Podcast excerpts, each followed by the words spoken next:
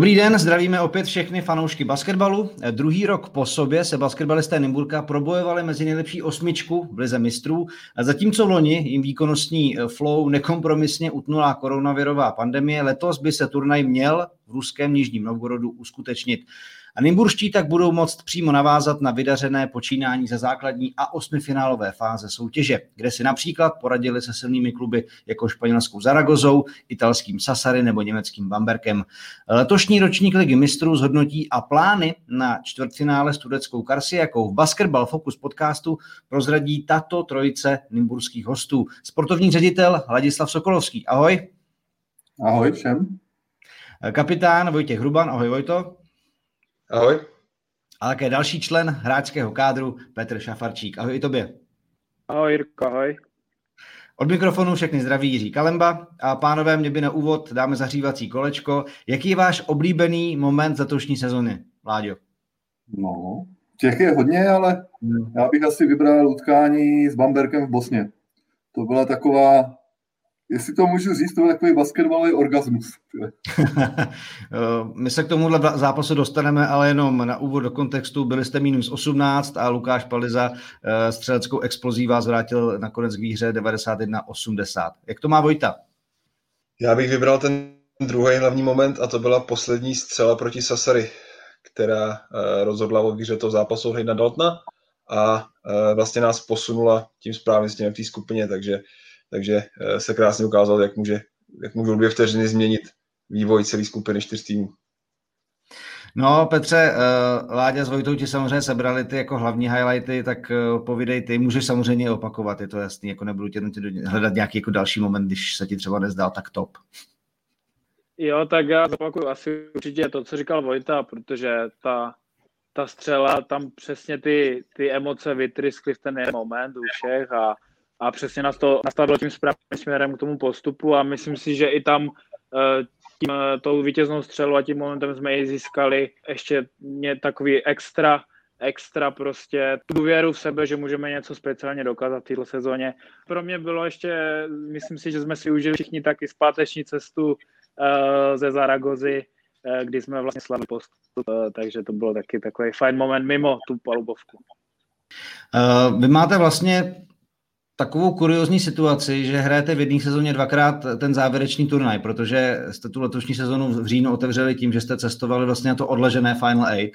Láďo, v čem je tenhle ten tým jiný teď v téhle fázi sezóny, než byl na začátku? V čem bys viděl rozdíl oproti tomu, když jste se vlastně, když se ten tým dával dohromady a jak funguje teď?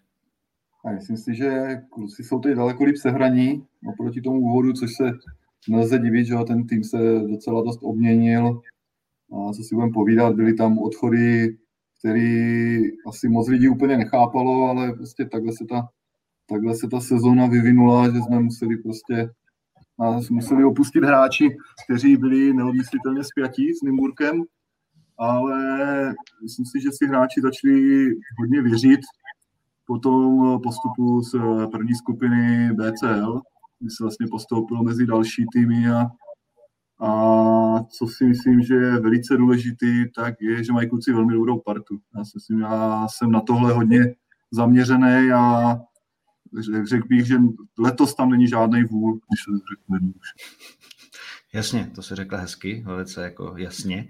Uh, Vojto, já, já na to zkusím navázat, on vlastně odešel, že jo, Jaromír Bohačík, Martin Peterka, Isaac Henkins, který, který, kteří byli prostě už v té loňské hodně vydařené sezóně ligy mistrů eh, vůčími osobnostmi, tak eh, jak to, že se vám vlastně podařilo hrát možná ještě jako útočnější basket, co v tom týmu si tak jako typově sedlo, že, že jste na tu loňskou sezónu navázali a vlastně možná ještě trošičku jako předčili ty loňské výkony?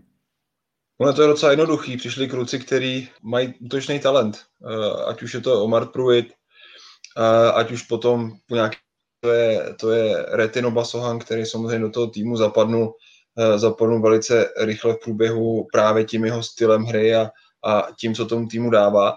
Takže samozřejmě nezapomenu na Jerika Hardinga, který taky je individuálně výborný basketbalista. Takže ono, přestože odešli, přestože odešli kluci, kteří byli dlouho v Nymburce a měli jako velkou basketbalovou kvalitu, tak, tak eh, je nahradili jiný, kteří samozřejmě měli jakoby jiný přednosti, ale, ale udělali z nás trošku jiný tým, ale vlastně ve v podstatě stejně dobře fungující, akorát trošku jinak. Eh, Petře Láďa mluvil o té uh, vaší partě vlastně. Ty si vzpomínal, že příjemný byl i návrat ze Zaragozy, kdy jste měli jistý titul. Dokázal bys nám, jako, nebo je nějaká historka nebo zážitek, který by dokumentoval, jak máte dobrou partu, kterou bys tady třeba mohl teď jako narychlo nějakým způsobem prozradit? Je něco takového, co by si mohl vzpomenout a posluchačům sdělit o tom, jak, jakou dobrou partu má to Snimburg? Asi teďkom tady nevypichnu nějaký konkrétní moment, ale uh, i to souvisí s tím, čím mluvil Láďa, protože přišli hráči, kteří jsou prostě uh, výborně charakterově uh, na tom. Uh, takže všichni takhle zapadli a, a já si myslím, že to jde vidět i, i, i v té šatně, protože každý si dokáže dělat srandu ze sebe, každý si dokáže dělat srandu ostatních. Bohužel je takový smolař Peťa Benda, bych řekl, že na ním si všichni chladí žáhu a dělají si srandu spíš z něho, ale, ale Peťa to dokáže pěkně vracet, ale přesně tohle si myslím, že jsou, že jsou ty věci, které taky ten tým dělá silný, že uh, nikdo se tady neuráží, všichni prostě uh, my spolu trávíme hrozně moc času v šatně, jakože my jsme na to experti po tréninku, zůstáváme prostě hrozně dlouho, já až možná moc, přítel mě zateskuje, ale, ale to ukazuje na to, jak jsme skvělá para a, a já si to užívám, protože opravdu tenhle rok je to, je to, je to super. No. Počkej, jak si děláte srandu z Petra Bendy jako, a proč hlavně? Z takhle vážený osobnosti a persony. Tak jsou tam uh, takové věci, které, uh, na které ostatní slyší, jako třeba jeho věk nebo, nebo jeho vzhled, protože přeci jen Peťa už, už ty roky nezastaví a, a nezastaví ani růst šedivých vlasů a vousů, takže uh, když ho třeba Martin Kříž, tímto zdravíme Martina, eh, přirovnává ke Gandalfovi, tak si z toho nedělá, zasměje se. Eh, když mu náš koutek v rohu s Vojtou a, a s Kubou Tumou, když jsme se rozhodli mu opořídit Gandalfovu hůl a objednat z internetu, tak Peťa i bez, bez nějakých větších řečí přijmul a, a a nechal si v šatně ve svém ve svým koutku, takže uh, ale Peťa to bere, Peťa to bere a, a, a myslím si, že mu to nevadí.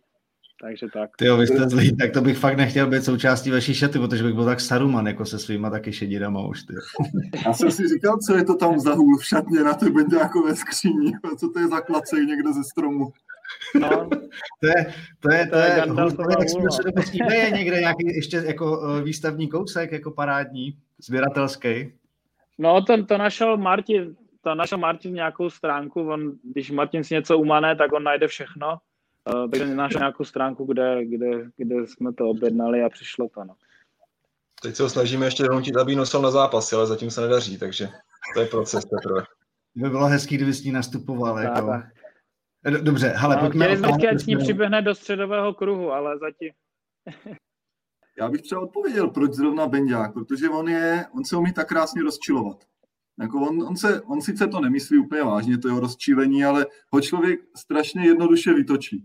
Prostě každý jiný člověk by řekl, jo, dobrý, tak čau, kluci, ale on prostě se v tom začne ještě víc rýpat, jak ono se říká, ještě víc to, když budu zprostej to hovno rozmazávat a ono to ostatní baví, víš, jako. To je podle mě na Benďákovi to nejlepší. Dobře, dobře, tak zdravíme Petra Bendu eh, tímto samozřejmě a pojďme se teda dostat od pána prstenů a středozemě k eh, aspoň třeba k základní části zatím, než to něčím zase přerušíte. Vy jste první zápas sehráli proti Tofasu Bursa, pokud se nepletu. První zápas byl v, byl v Dijonu a bylo to... Jo, jo ano, ano, Dijon. A a to je právě to, co jsem se chtěl zeptat potom na Dijon, uh, protože tam, tam se mířil. Vy jste tam prohráli o víc než 20 bodů, 61-85 a v odvetě jste jim dali o 40. Jak byla takováhle věc jako možná vlastně v rozmezí dvou měsíců a jak velký sebevědomí vám jako dalo to, že jste tým, který vás jako takhle vlastně v jednom zápase trošičku jako vypráskal, tak jste mu to jednou tolik dokázali vrátit, třeba Vojto? Tak ten zápas venku eh, byl hodně, hodně zvláštní. My jsme, tam, my jsme tam jeli vlastně přímo potom, eh, nebo ještě v průběhu toho, co byl, co byl v Čechách lockdown, nesmělo se trénovat. Takže eh, my jsme v podstatě spolu měli jeden, dva tréninky po 14 dnech před tím zápasem, s tím, že Retin Obasov s náma trénoval vlastně až ve Francii. šel to zápasům nerozehraný, neroztrénovaný. Nakonec jsme se drželi docela dlouho, bylo 26 nebo kolik to bylo nakonec, vypadá docela jako velký rozdíl, ale, ale ten výkon nebyl zase tak hrozný, jako, jak to vypadá. A myslím si, že s tím, jak, jaký byly podmínky, tak, tak jsme se docela ještě solidně drželi. No a odveta doma byla samozřejmě úplně opačná, hlavně z toho důvodu, že už eh, my jsme byli v dobrém tempu, měli jsme úplně sebevědomí, ten tým úplně jinak fungoval. A letěli jsme na ně prostě ten, ten hlad potom, jako by jim to vrátit, byl veliký a, a, a když on navíc ještě ten den neměl jako úplně, úplně skvělou formu, takže uh, trošku nám v tomhle pomohli pro to, aby to bylo o 40, ale samozřejmě myslím si, že ani, jeden z těch zápasů nepovídá o reálném rozdílu mezi těma dvěma týmama. Oba dva hmm ty zápasy byly takový zvláštní z tohohle pohledu. Petře, ty si velkou část sezóny vlastně uh, ty zápasy sledoval spíš jako uh, hlasatel, komentátor, nebo jako divák, protože uh, si měl zraněné, že chodidlo nebo zlomenou kost nebo něco takového vážného. Jak jsi jako vnímal vlastně to, co hmm. se dávalo dohromady uh, a, a jak se ti zdály ty výkony pro letošní ligu mistrů z toho trošičku vnějšího pohledu? No tak já to právě můžu okomentovat z toho, z toho pohledu toho diváka víc, takže hmm. já jsem to vlastně nohu zranil uh, těsně před tím odjezdem, takže pak jsem celou tu vlastně tu skupinu mohl, jako sledoval trošku, trošku jinou optikou a přesně jak říká Vojta, tam to šlo krásně vidět. Samozřejmě ten první zápas ještě byl ovlivněný tím, že jsme přímo až po té pauze přímo až tam eh, je rovnou vlastně je tam trénovali a rovnou hráli, ale pak šlo krásně vědět, jak ten tým si sedá, jak se kluci sehrávají postupně, jak to sebevědomí roste, eh, jak začínají postupně i ti noví příchozí hráči věřit tomu systému, co po nás trenér chce. A pak si myslím, že, že ta, ta forma eh, zaslouženě takhle gradovala, ale jak říkal ta, ten, ten 40 bodový rozdíl v tom domácím zápase, když onem to zase jako neodpovídá realitě, ale myslím si, že přesně ta forma, co gradovala, odpovídala i to, že jsme dokázali vyhrát ten zápas eh, s tím Sasary, po poslední střelou a pak jsme vlastně dokázali i, i tu formu potvrdit a, a, a obhájit to první místo eh, v té druhé skupině. Takže si myslím, že pěkně, pěkně, to šlo, pěkně to šlo postupně a já, co jsem eh, tu první skupinu sledoval, tak šlo fakt dobře vidět, jak ta, jak ta forma a to sebevědomí a ta souhra a celý ten tým, jak roste zápas v zápasu.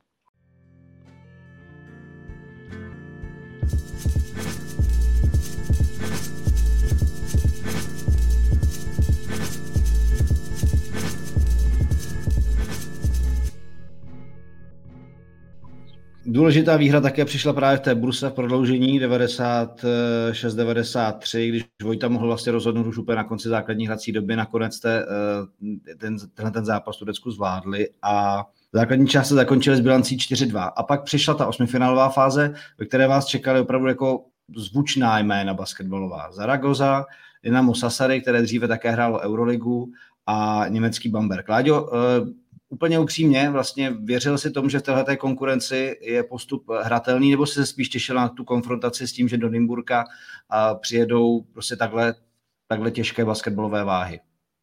No, těsně po tom losu jsem přemýšlel, koho tak bychom jako pod sebe mohli dostat, no, na ty dvě místa pod sebe, protože když se člověk podívá, tak Bamberg, to je v Německu ohromný jméno, jo, já nevím, kolik je to, 4-5 let zpátky, kdy taky hráli Euroligu, to samý vlastně Sassari, Zaragoza, to se furt pohybuje někde na hraně play-off ve španělské lize, takže to jako bylo to náročné, no, jako přemý, najít někoho, koho dostaneme pod sebe, no, ale, ale myslím, že trošku nám nahrálo do karet i relativně to rozlosování, kdy jsme zahrál, vlastně my začínali s Bamberkem a ze Sasary doma.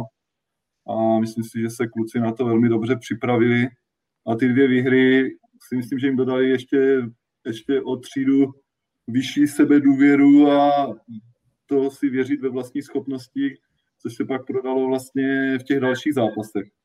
Samozřejmě k tomu potřeba ještě přidat a zmínit, že v té druhé skupině, vlastně, kterou, o které se teď bavíme, tak jsme se potýkali se zraněním několika klíčových hráčů, ať už si myslím Vojta, ten laboloval s, s nadtrženým stehnem, eh, Benďák chyběl, jestli to nepletu, jeden nebo dva zápasy, pak chyběl zase vlastně Retin, pomalu celou čtyři zápasy v té skupině, takže to si myslím, že ještě o to víc je to potěšující, že jsme to dokázali i tady s těmahle ztrátama, s těmahle zraněníma. Myslím si, že i hráči, od kterých by to asi nikdo nečekal, tak se dá říct, že porazili jsme vlastně Safsary venku, Zaragozu doma a netřeba chodit kolem horké kaše. Myslím si, že velmi dobrý zápasy v té době odehrál Jakub Tuma, i tady Peca, který vlastně hrál netradičně pro něho na pozici jedna, že si myslím, co je v Nymburce, tak na pozici jedna skoro nehrál vlastně.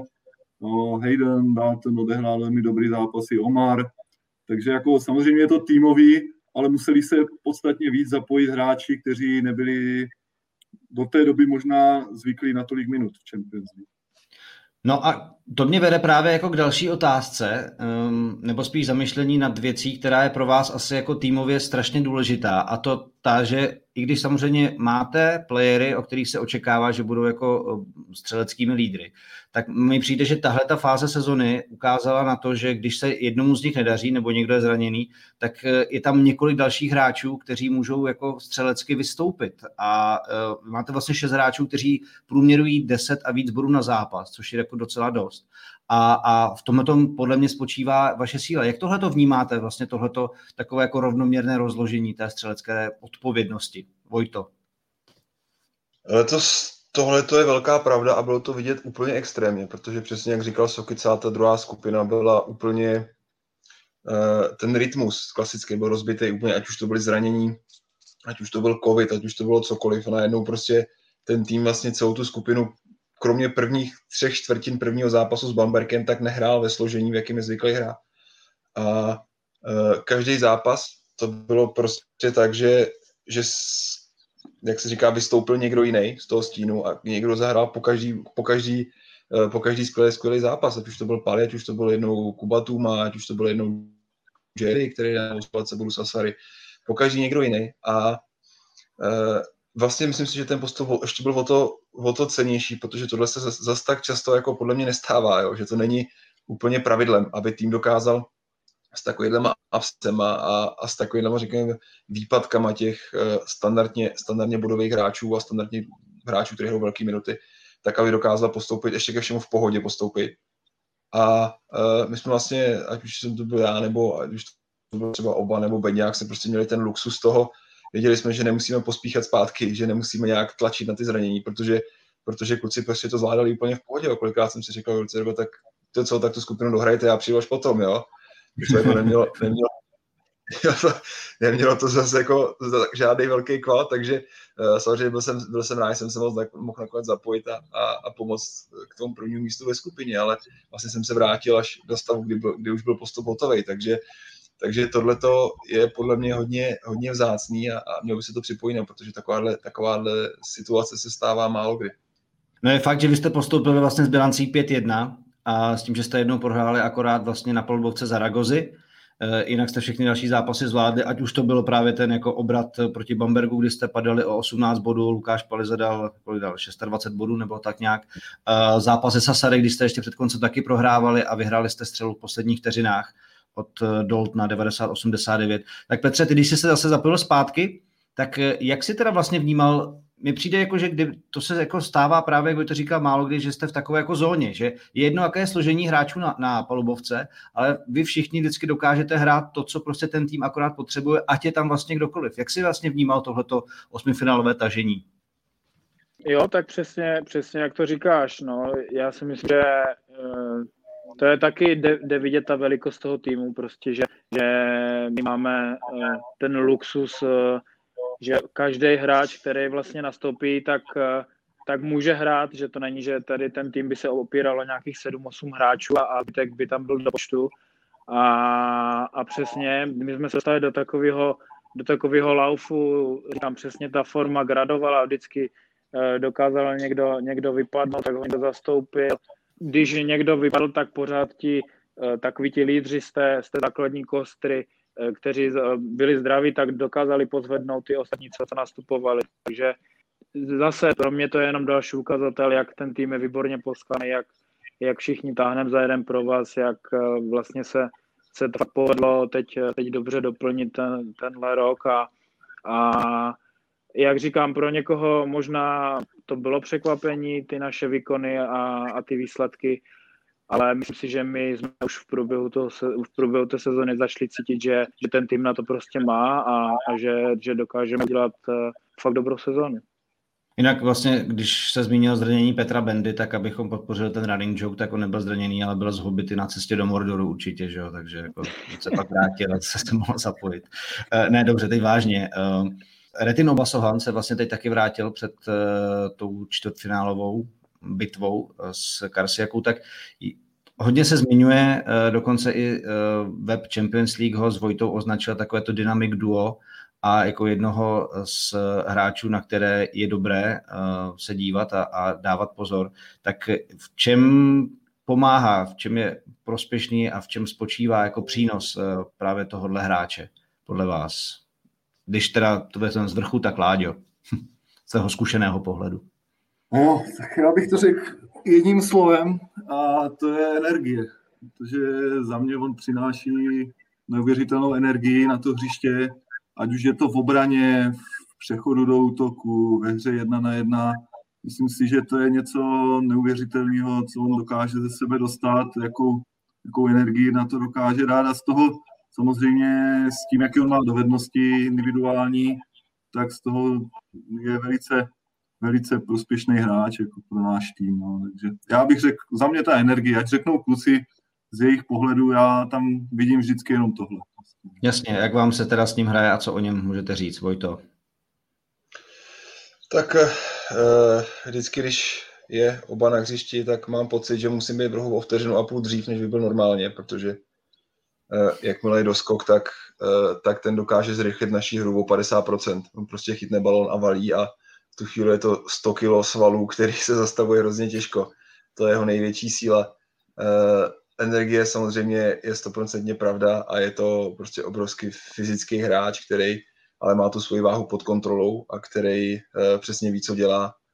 Takže pro nás je hodně důležité a nejenom v útoku, ale hlavně si myslím, že jeho hlavní, hlavní zbraň pro nás je v obraně, kdy on přesně tu energii dává i do toho obraného úsilí a my nejsme úplně tým, který by letos měl uh, nějak perimeter defense úplně jako nějak zmáknutou jedna na jedna, a on je vlastně ten hlavní klíč k tomu, aby, aby uh, to byla nějaká jakoby kotva té naší obrany. Takže v tu chvíli, tu chvíli, kdy on těch pár zápasů nehrál, tak, uh, tak bylo hodně vidět, že, že ta obrana musí dát úplně jinak, protože tam prostě chybí ten, ten jeden člověk, který je schopný za zápas získat čtyři balony tím, že prostě jenom má, máchne někde rukou a, a sebere, sebere rozhrávačů míč, takže takže v tuhle chvíli, eh, v tuhle chvíli to je pro mě eh, hlavní, hlavní přínos. Eh, Petře, já jsem po nějakého akci, uh, myslím, že to bylo proti Dijonu, prostě jaká jako individuální jak se zakončená uh, Dankem, tak Twitter Champions League právě napsal, že by mohl soutěžit i na olympiádě ve sprintu, skoku do výšky a do dálky, což samozřejmě jako mělo dát kredit těm jeho atletickým dispozicím. Tak uh, jaký to je vlastně s někým takovým hrát a trénovat? Dá tě, jako, může ti to posunout, anebo spíš frustrovat s tím, že takovýhle fyzický fond se jako úplně uh, už asi nedá dát jako tak dohromady? A tak asi je to o přístupu, tak když někdo, někdo se ho bude frustrovaný, tak bych řekl, že to je jako je, jeho smůla a jeho problém, protože ono se z toho fakt dá jako hrozně vzít. A je jako i, už s ním jenom trénovat, být, být, v tom, být v tom kontaktu s ním, protože opravdu uh, někdy je mi až líto jako uh, bytu mi na tréninku, protože jde vidět, jak ho to bolí prostě.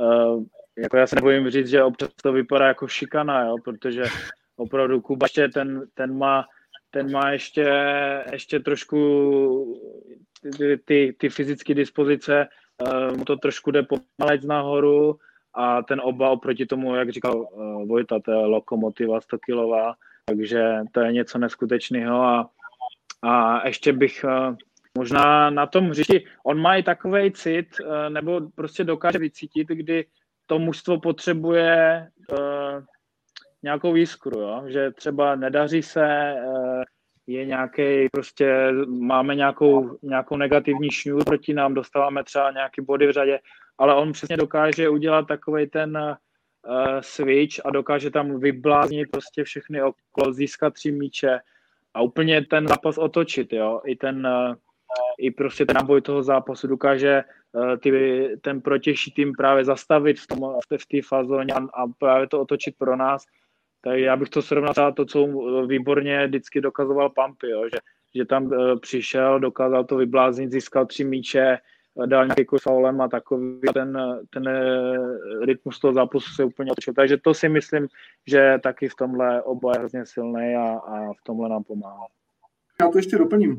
Ono je, jak řekl Peca přesně, eh, chudák Jakub Tuma, ale na druhou stranu, když se podíváte, tak od té doby, co přišel Retin, tak výkony Jakuba neuvěřit si myslím velice nahoru.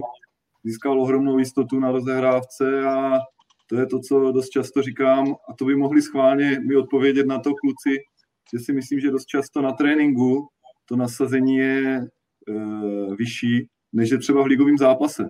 No jak já říkám, tady to je ta ohromná výhoda toho Nymburka, že tady je fakt 11, 12, 13 velice kvalitních hráčů a jestli chcete hrát, tak musíte na tréninku fakt hrát naplno, protože jinak si jako nezahrajete. A jak já říkám, Jakubovi Tumovi, ano, šikana, možná, ale na druhou stranu mu to pomůže k tomu být, si myslím, jednou velmi dobrý hráč. Jako.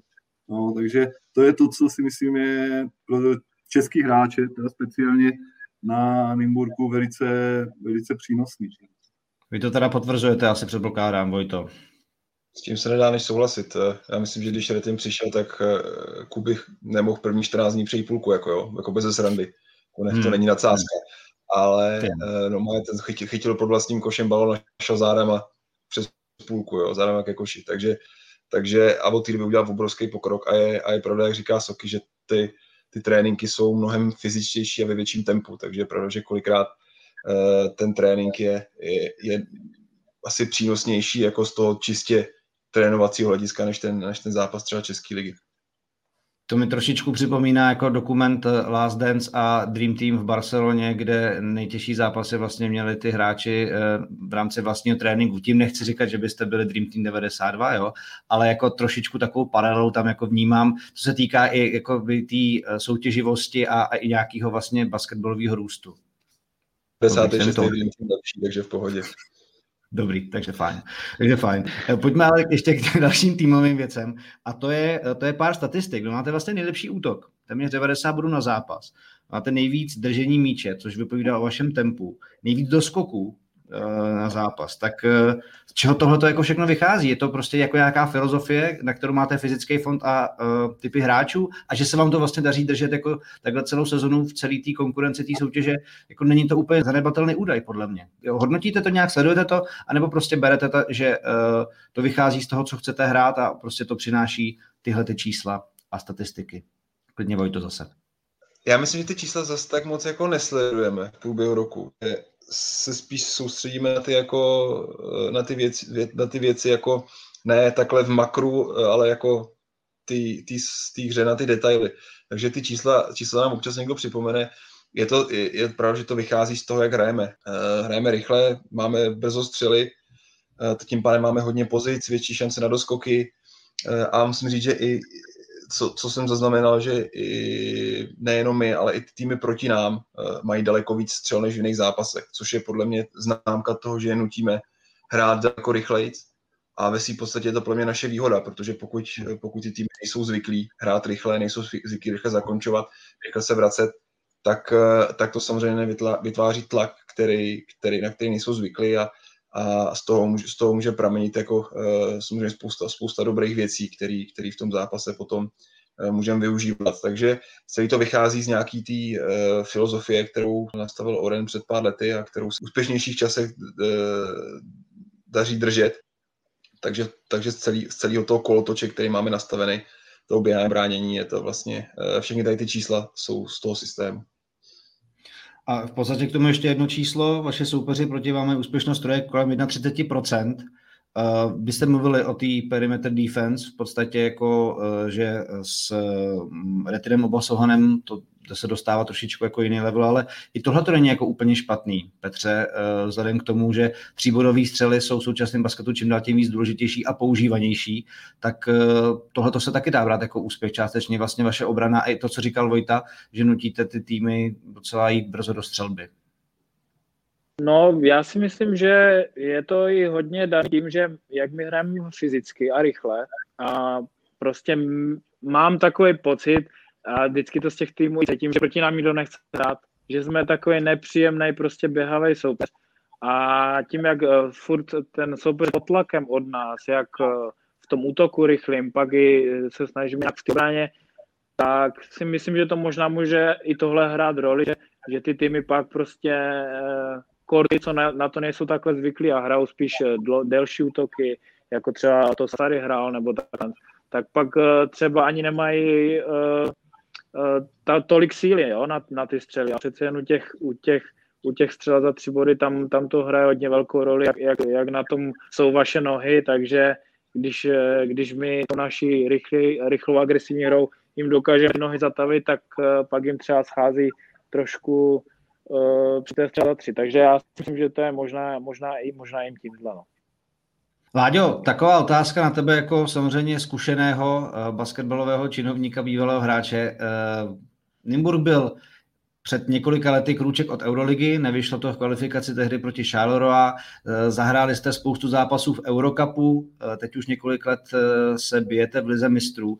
Kam byste na ten tým zařadil, v, řekněme, v kontextu toho, že se o něm jako v Evropě ví a evropské týmy se ho můžou obávat? Jako, jak vysoko podle mě tenhle ten tým za tu dobu, co Nimbuce si podle tebe figuruje? Ale to se, to se Jirko strašně špatně porovnává, to je... Chápu, samozřejmě. Ale teď někdy jsem měl večer relativně klid a koukal jsem se na nějaké utkání před 2008 v Eurocupu, to jsem teda hrál ještě. To si hrál. To jsem si říkal, že jako tam chodíme. Jako regulérně, že chodíme. Jako, že co, bych, co bych teď dělal v tom našem týmu. Jako. Jo, že mně to přijde prostě...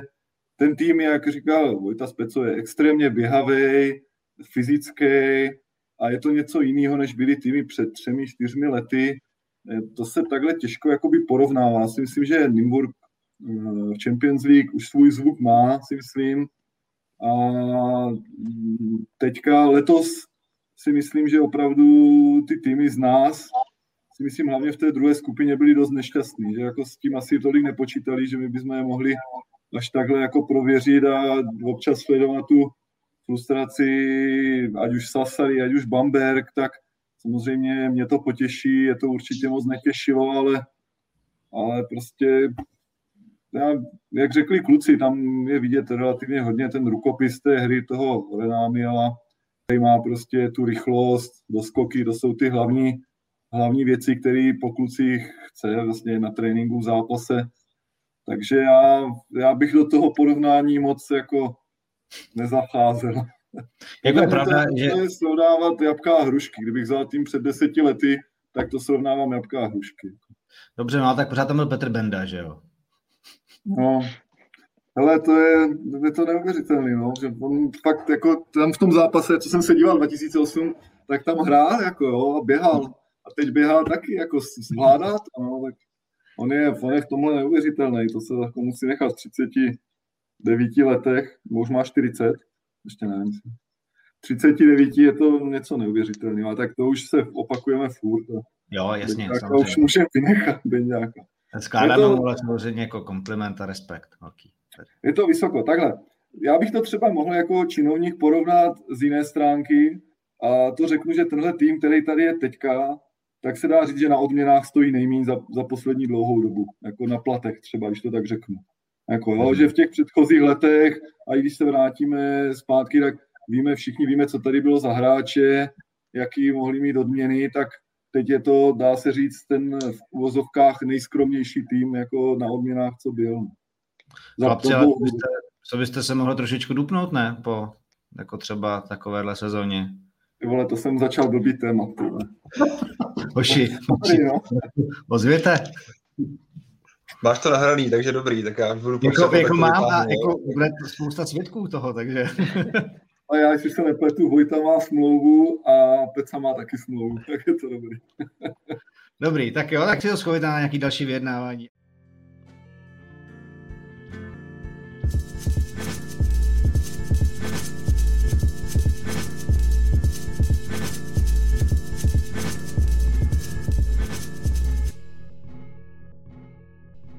A pojďme na poslední část, kterou je samozřejmě ten turnaj Final 8 a předpokládám, že čtvrtfinálem nechcete skončit, čtvrtfinálovým zápasem s Karsiakou, ale uh, co už o tom týmu víte, už jste měli čas se na ně podívat a jak si na ně věříte, předpokládám, že věříte vzhledem k tomu, co už jste letos dokázali. Vojto, my jsme spolu o tom nedávno trošku mluvili, tak to pojď, pojď to říct ještě jednou, jak, jak vnímáš Karsi jako, jako soupeře a vaše ambice směrem k Final 8.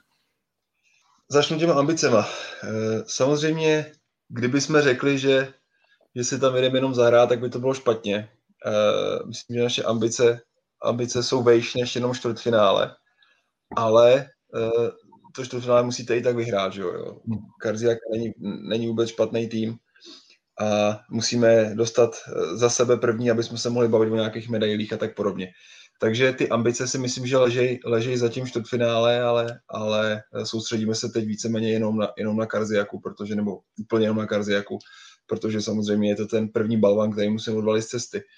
A je to tým, který má v podstatě rotaci šesti, sedmi hráčů maximálně, který eh, odvádí všechnu tu práci, zbytek jsou tam jenom proto, aby eh, si ta první pětka odpočinula a, a aby podávali balóny ale samozřejmě ta první pětka je hrozně kvalitní, jsou to všechno zkušený hráči, jsou to hráči, kteří už mají spoustu let v Evropě, eh, tituly, nejlepší střelce různých, všech možných lig, eh, Euroligy za sebou, takže takže nás jako nečeká, eh, nečeká nic lehkého. Na druhou stranu, tím, jak jsem řekl, že jich je sedm a jak se tady celou bavíme, že hrajeme rychle, tak si myslím, že by to mohla být naše velká výhoda. Protože v sedmi lidech se hold, se hold celý zápas jezdit nahoru dolů nedá. A, a to je asi to, to, je asi to co, by, co by na ně mohlo platit a, a ten souboj bude nejspíš o tom, kdo komu vnutí uh, styl svojí hry. Takže buď to se bude běhat rychle nahoru dolů a v tu chvíli, v tu chvíli je to náš zápas, anebo uh, budeme hrát pět na pět a v tu chvíli jsme bez šance. Takhle bych to viděl. Ano, budete chodit jako v roce 2008 chodil Áďa Sokolovský, že a pak to nebude úplně něco jiného. Uh, ale uh, a že jezdit, jezdit nahoru dolů rozhodně jako umíte. Jejich nejlepší hráč Raymar Morgan, 18 bodů na zápas, čtvrtý v lize mistrů, taková jako výrazná střelecká osobnost. Ale na druhou stranu, eh, Karsiaka teď eh, kvůli situaci covidové v Turecku a také vlastní karanténě téměř jako měsíc nehrála zápas, nebo odehrála jeden zápas teď nedávno proti týmu, který už končí v turecké lize, vyhrála o 40. A pak skoro měsíc nic. Tak Petře, eh, cítí, že by tohle to mohla být vaše výhoda, nebo se těmi těm věcem jako vůbec nechcete nějak uchylovat, eh, přemýšlet v hlavách, co by kdyby a, a, a chcete pokračovat tak s tím, co jste ukazovali v osmi finále a vlastně během celé sezony. Jak tohle to hodnotíš? Tak samozřejmě o, o, tom, o tom víme, že byli v té karanténě a, a že teď teprve hráli nějaký zápas po době. Ale zase to je tak přesně takový tým, který mu to naopak mohlo sednout, že to je takový zkušenější tým, jo, tak možná kluci odfrkli trochu, tak jim to právě bodno, ale my nic změnit nebudeme, my budeme hrát pořád stejně, uh, přesně jak říkal Vojta, uh, oni mají 6, 7, 8 hráčů, takže to by mělo být voda na mlín pro nás. Dali jsme se dokupy, teď jsme kompletní konečně. Já si myslím, že je ideálně příležitost na udělat dobrý výsledek. A přesně jak říkal Vojta, že to bude o tom vnucení toho stylu. Buď my se přizpůsobíme jim a budeme mít problém, protože prostě oni jsou tým zkušený, stavěný na, na takovou tu uh, roztahanou hru, pět na pět, dlouhý úky a to. My jsme přesný opak. A oni jsou ten tým, který určitě proti nám nechce hrát, určitě si říká, že my jsme, my jsme ti, ti běhaví, ti nepříjemní a to, takže my si musíme stát za tím, že jim vnutíme tu svoji hru a když se nám to podaří, tak si myslím, že, že naše šance na úspěch eh, rapidně rostou. Láďo, jak ty věříš tomuhle týmu ve čtvrtfinále Ligy mistrů proti Karziace? A jak věříš tomu, že máte navíc než na čtvrtfinále? Kdybych tomu týmu nevěřil, tak se nebudu stresovat v pondělí létáním v letadle, protože já to nesnáším. Takže tak bych tam nejel.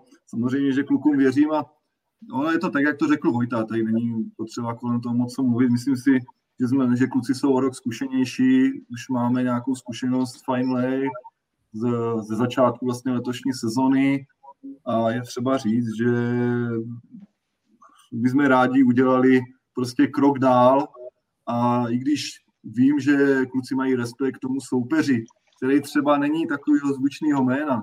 No, no Karziaka, když řeknete v Čechách, tak 9 z 10 lidí, 8 z 10 lidí basketbalových, co se motají kolem basketu, nebudou vědět, že to je třetí tým turecké ligy, který je jenom jednu prohru za Fenerbahče, který je osmý v Eurolize, no, takže ten tým má ohromnou kvalitu, ale samozřejmě není to úplně to jméno, a když to řeknu třeba, jak by lidi věděli Zaragoza, Bamberg, no, tady ty týmy, takže, ale říkám, to, co řekli kluci, naprosto odpovídá, jde vidět, že už jenom z toho, jak mluví, tak to není, jak to bývalo možná kdysi dávno, jo, my jsme na Final Eight, to je super, no a uvidíme, jako, jo, třeba se tam zadaří, jo, jde vidět, že prostě ty hlavy mají nastavený jinak, což je super a že chtějí prostě ukázat ten tým zase posunout do krok dál vlastně v těch zkušenostech, no, takže to, teď jsem trošku klidnější. Jako. Na druhou stranu, co si budeme povídat, jo, je to jenom jeden zápas. Jo. Kdyby se třeba hráli dva, tak ty to šance můžou být třeba větší, ale víte, jak to je. Jeden zápas, začnete, netrefíte se, začnete pochybovat, takže uvidíme, jak, je to, jak to máme, jak to mají kusy nastavený hlava, ale tak, jak mluví, říkám, tak věřím, že to dopadne dobře. Dobře, a jenom Láďo, ještě řekni, vás teda teď eh, procedurálně čeká co? Eh, testy eh, v pondělí odlet a bublina? Jak to bude vlastně vypadat v Rusku? Jo, dneska máme večer jedny testy, které musíme mít samozřejmě negativní. V pondělí odlítáme v poledne, když tam přiletíme, myslím si večer, tak máme další testy na místě.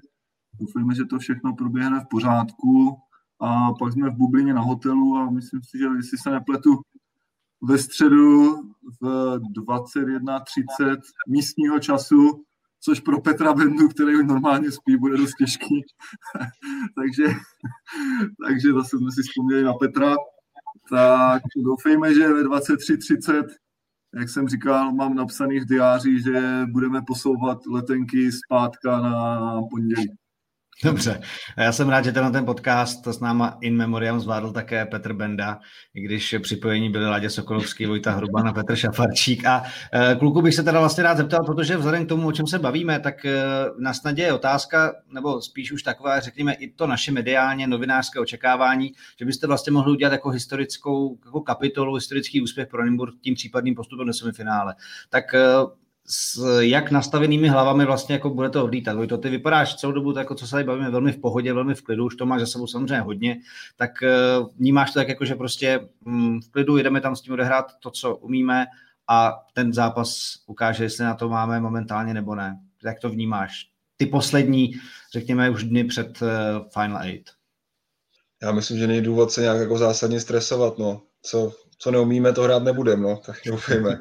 Takže Takže uh, já myslím, že nervozita samozřejmě přijde, ale že přijde až, až ten den zápasu možná, pokud, uh, pokud vůbec, nebo to by samozřejmě měla, by bylo špatně, kdyby jsem nebyl nervózní ani trochu, ale, ale zatím ještě není důvod, proč jakoby plašit, jo. Ten, uh, všechno je v pohodě, všichni jsou, vypadají, jsou, jsou zdraví, že jsou dobře naladění, takže my nemáme důvod, jako proč, proč, si zatím, eh, proč si zatím kazit posledních pár tréninků a pak začátek výletu.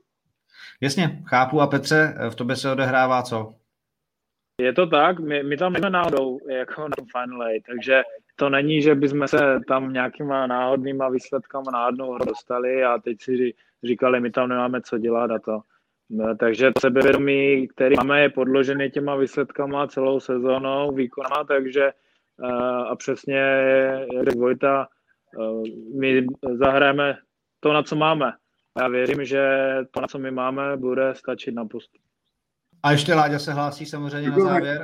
Jediný nervózní jsem já teda. No dobře, no, tak ty si budeš kousat nechty, ale... ty si budeš kousat nechty venčit do zápasu, no. Vzhledem k tomu, že já to neovlivním, tak je to dobrý. dobře, dobře. Hele, uh, pánové, já vám moc díky za váš čas, který jste věnovali Basketball Focus podcastu a budu samozřejmě za celou basketbalovou obec a komunitu v Česku vám eh, taky držet palce ve čtvrtfinále ligy mistrů proti turecké Karziace. Díky moc, Láďa Sokolovský, Vojta Hruban a Petr Šafarčík z Nymburka. Hezký den. Díky, ahoj. Díky.